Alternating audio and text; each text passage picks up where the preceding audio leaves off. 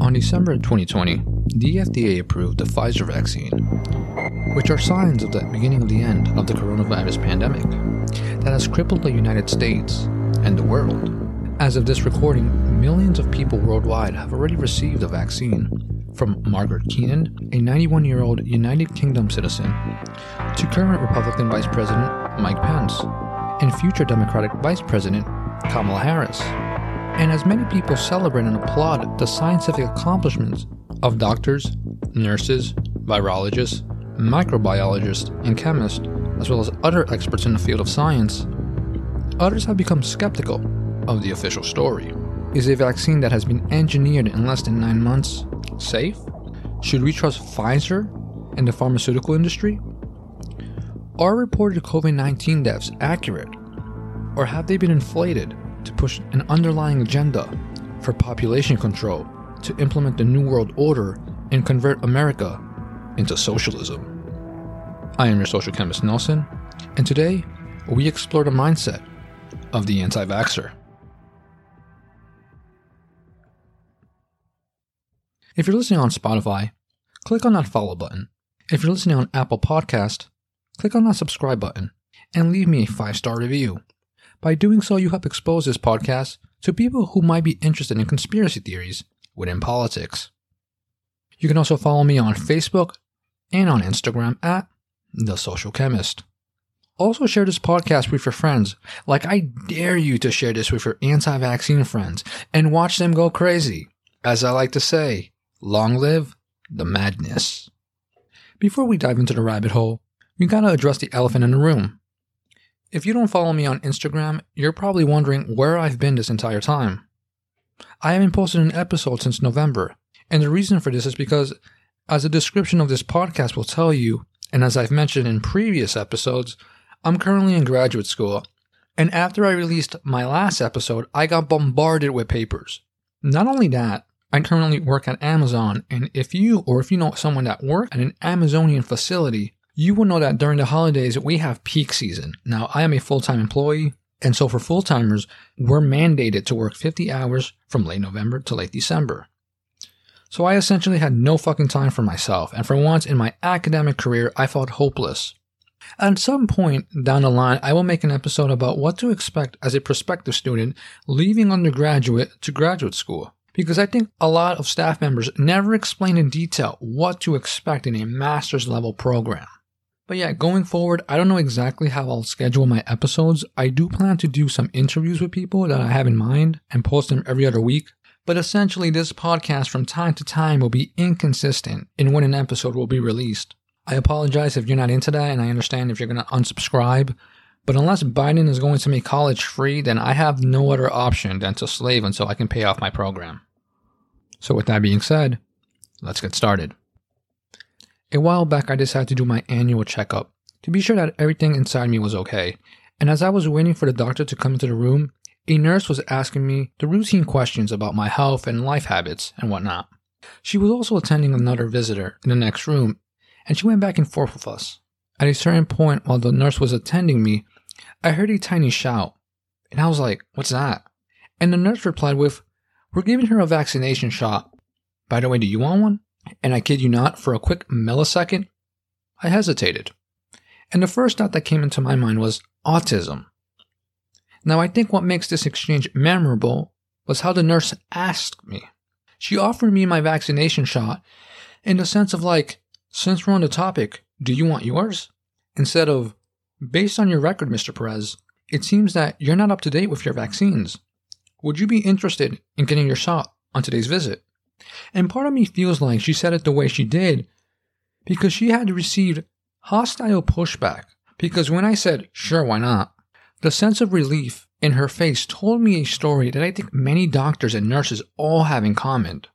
And I share this story because even me, Nelson Perez, host of the Social Chemist podcast, a critic of conspiratorial ideology and proponent of science, had discovered a degree of anti vaccine within the interaction between me and the nurse. Now, I am fortunate that I base my judgment on the empirical facts and not my emotions. However, if there was fear within me for a second, I could imagine the fear a conspiracy theorists and how they would feel in the interaction between them and a nurse. Now, between Amazon and graduate school, I hardly had any time to keep up with current events. But when I did, I was looking into the COVID 19 vaccine because I knew as soon as the FDA would approve it, the conspiracy theorists and the misinformed were going to go wild.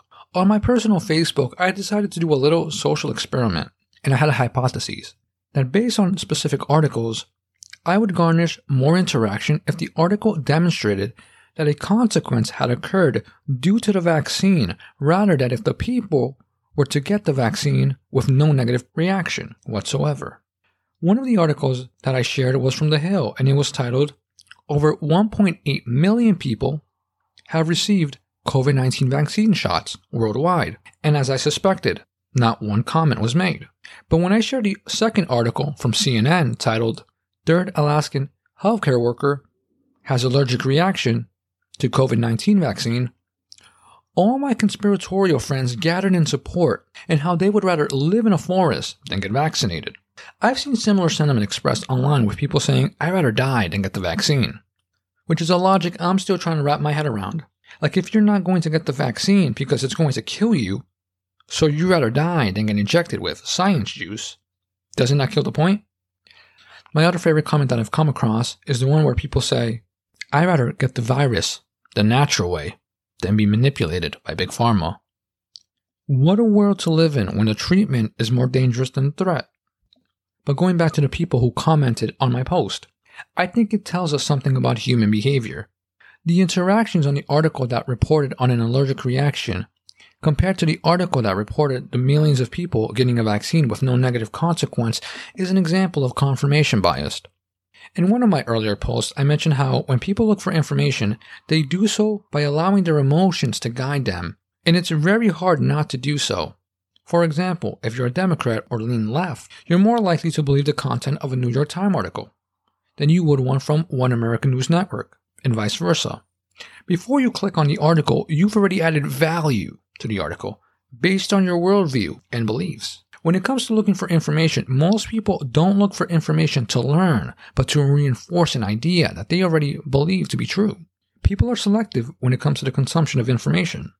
Even I will admit this myself. I'll give you an example. I am a soccer fan, and my favorite team is Real Madrid. If you know me personally, you know every year on Black Friday, I'm on that Real Madrid website waiting for them discounts to get the authentic jerseys because class is everything. Anyways, one of the things that I've noticed is that anytime I miss a game and my team wins, I'll go on YouTube to watch the game analysis and read up on every ESPN Deporte article because I want to know how my team destroyed the opposition. The satisfaction of my team winning incentivizes me to learn how my team performed because them winning makes me feel good. However, when I miss a game and they lose, do you think I'm interested in seeing how they performed and why they lost? Not really. Why would I spend 15 minutes seeing how my team performed poorly? Why would I, as a fan, put myself through such sadness? By me viewing the highlights of that specific game is going against what I believe to be true that Real Madrid is the greatest team in the history of European football. So, to avoid that contradiction, I choose not to engage in anything involving in my team losing and the same thought process is used when it comes to information about the vaccine. Now, each person who commented on my post could be identified as an anti vaxxer, but each person had a different motive, and that's what we're going to talk about today the mindset of the anti vaccine movement. If you remember my first episode, the one that's five minutes long, you'll recall that I stated that African Americans were more likely to become conspiratorial in their thinking. And I also said that it's hard not to understand this community for being skeptical towards an establishment that has historically used African Americans as lab rats. The Tuskegee experiment is the most notable example of this, and how scientists abused the human rights of black people to learn about syphilis while knowing full well a treatment was available. We also know that the black experience in receiving medical care is quite different in the United States compared to a white person. A white person can go to a doctor for chest pain and can be given the best care in the world. An African American can go to the same doctor with the same issue, and the doctor would disregard their symptoms for something minor. Unfortunately, these practices do occur. But do they make the majority of the cases? I was unable to find any articles that addressed my specific question. But I'm going to argue that while African Americans do face discrimination in our public healthcare system, I would hold back in making the claim that the majority of current doctors are actively in the business of making a profit off black people exclusively. Why will I maintain this position until the evidence proves otherwise? Because most people think in terms of generalization, and we see this phenomenon in different social issues. Like in the Black Lives Matter movement, for instance. When Derek Chauvin murdered George Floyd, progressives were enraged in what they witnessed, and rightfully so. However, the anger expressed went beyond the four police officers involved and became a movement to abolish the police, vilifying law enforcement by using phrases like fuck 12 and fuck the police, instead of saying fuck Derek Chauvin. The same thing is seen from the right. Even though 94% of Black Lives Matter protests are peaceful, they will ignore that fact and speak of them as if they were a terrorist organization spreading the evil ideology of Marxism. Now, I am no doctor, and I'm neither a licensed psychologist, and I am fully aware that the discipline that I have my bachelor's degree on has done some fucked up shit to people in the past. Ask little Albert how he's doing after psychologists scared him with loud ass noise. Or more into the conspiratorial sense. Let's ask the people who went through electroshock therapy under code name MK Ultra how they're feeling. Yes, the disciple of psychology has done terrible things in the name of science. And while the discipline has not changed in its knowledge of human suffering, the people who now conduct research and therapy have. We've learned from the past, and we value human rights, and we establish a code of ethics that prohibit such atrocities from occurring again. And of course, there will always be bad individuals in any field you can think of. But majority of the people who are engaged in the science and in the social sciences go into the field to contribute and better their society. I think legend and former Real Madrid goalkeeper Iker Casillas said it best. Being a good person is like being a goalkeeper. No matter how many goals you save, some people will only remember the ones you missed. Since we're on the topic of experts, that brings me to my second type of anti vaxxers the ones that claim they know more than the experts themselves. I addressed this on my last episode on the psychology of not knowing, and I recently found out there's an actual name for what I was trying to explain. It's called the Dunning Kruger effect, and what it states is that people who lack the expertise of a specific interest will believe their understanding of that topic is equivalent or more advanced than the one of the expert in the field. I've come across countless people who think that by watching an hour documentary from Andrew Wakefield makes them a professional in vaccines, or that by simply reading an article is enough to give expert advice on whether someone should or shouldn't take the vaccine. The reality is that one can spend all day on Google researching the effects of vaccine and they would still be in a disadvantage to a PhD microbiologist. The level of discipline and training one must go through to complete a doctorate in philosophy is beyond the average conspiracy theorist who keeps claiming they're ascended. A friend who I adore recently stated that one does not need a college education to be knowledgeable, and while that is true, it's not true for every discipline. You can self educate yourself to learn English, to play a piano, but to understand the scientific method requires an advanced degree and whether you can afford a college education or not is irrelevant when it comes to the qualification of expertise. It's also important to acknowledge that just because you've attended college or have a bachelor's degree or any degree other than in science does not make you more knowledgeable about vaccines. I've had people who flex their degree on me, and when I ask them in what field, they'll tell me criminal justice. Like, that's great. If I wanted to get your opinion on the disproportionate incarceration rate of African Americans, not on whether you think the vaccine has a microchip that's going to be activated when every country builds a 5G tower. And I know what you're thinking. Nelson, you're not a bio or a chem major. Why should I listen to you? Why should I listen to what you have to say? Because I'm not claiming to be any of those things. And my opinion is derived from experts who have gone through the proper training to obtain the knowledge they have.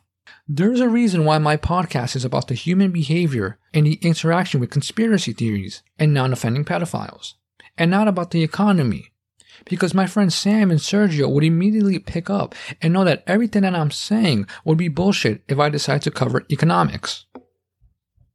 The last type of anti-vaxxers I want to talk about are the naturalists. And these people tend to be a part of the spirituality community, which I have issues with and will address in a future episode.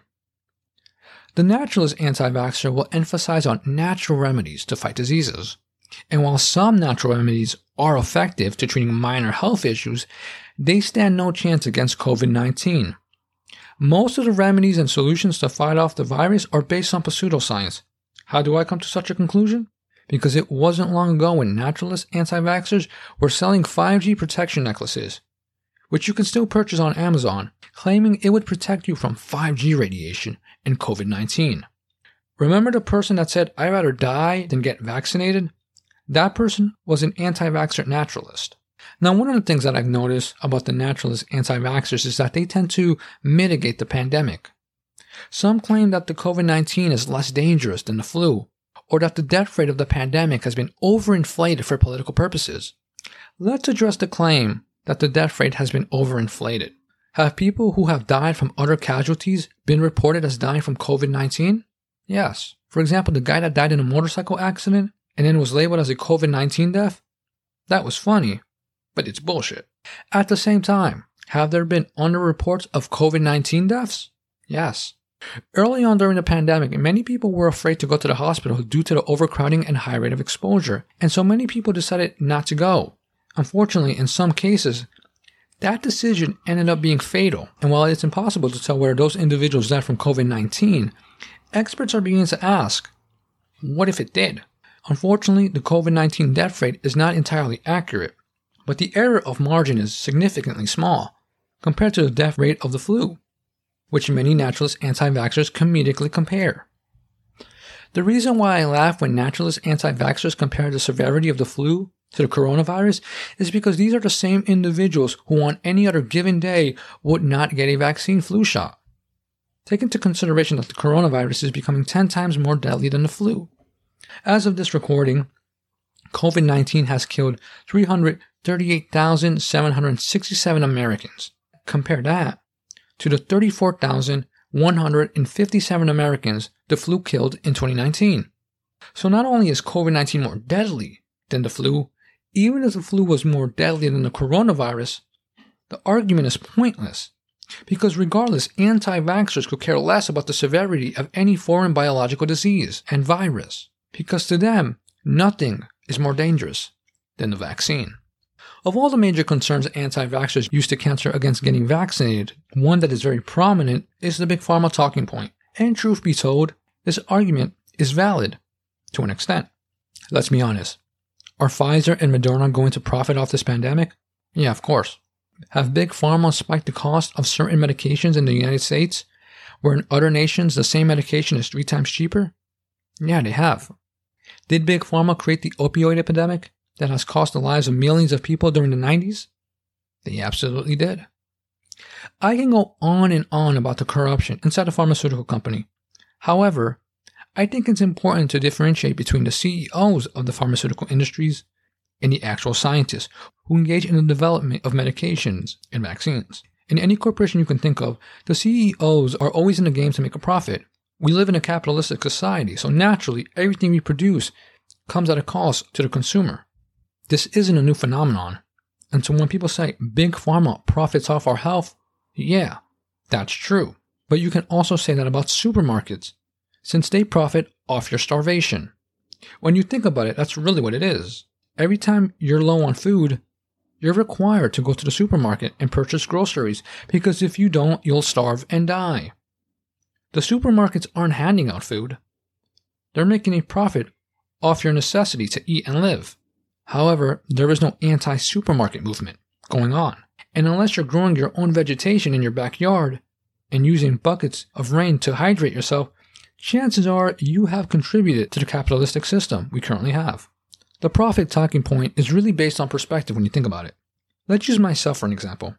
As a future clinical social worker, my goal is to help non offending pedophilic men to not offend and live the most ordinary life they can. That's how I like to view things.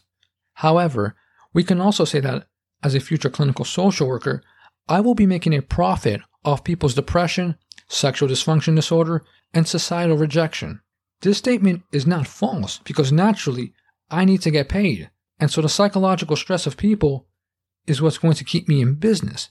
But that's not my incentive. It's how our economic system is designed. Again, this is not new to the average American capitalist, which we all are, by the way. How do I know this?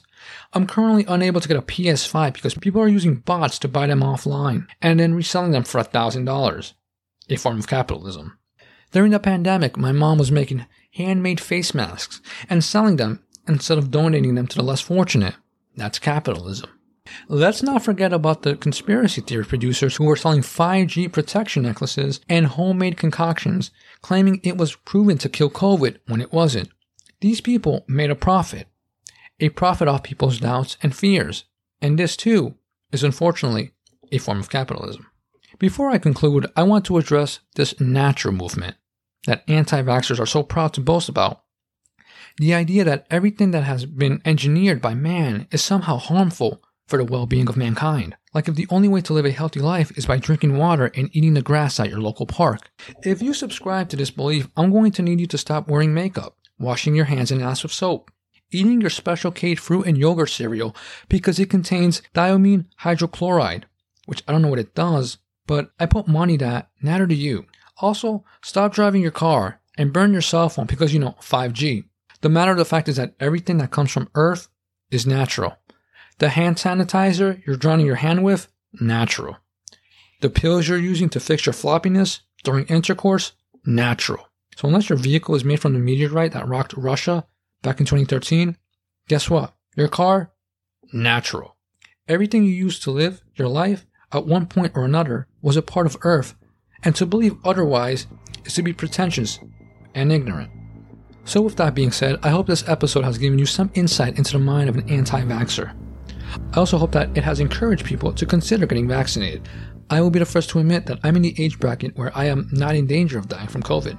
However, I can't say the same about the people I come in contact with, like the average African American, who is more likely to suffer from diabetes and other chronic conditions, or the cancer patient who is going through chemotherapy and will need to rely on herd immunity to spend time with their family, because doing so right now can cost them their life. I am a believer that the collective good should supersede the individual self interest. And so when I get my vaccine, I'll do so not because I am afraid of COVID, but because I understand that I have the privilege of not being concerned about dying, a privilege that 300,000 Americans did not have. Thank you for joining me on today's episode, and as always, question everything with logic.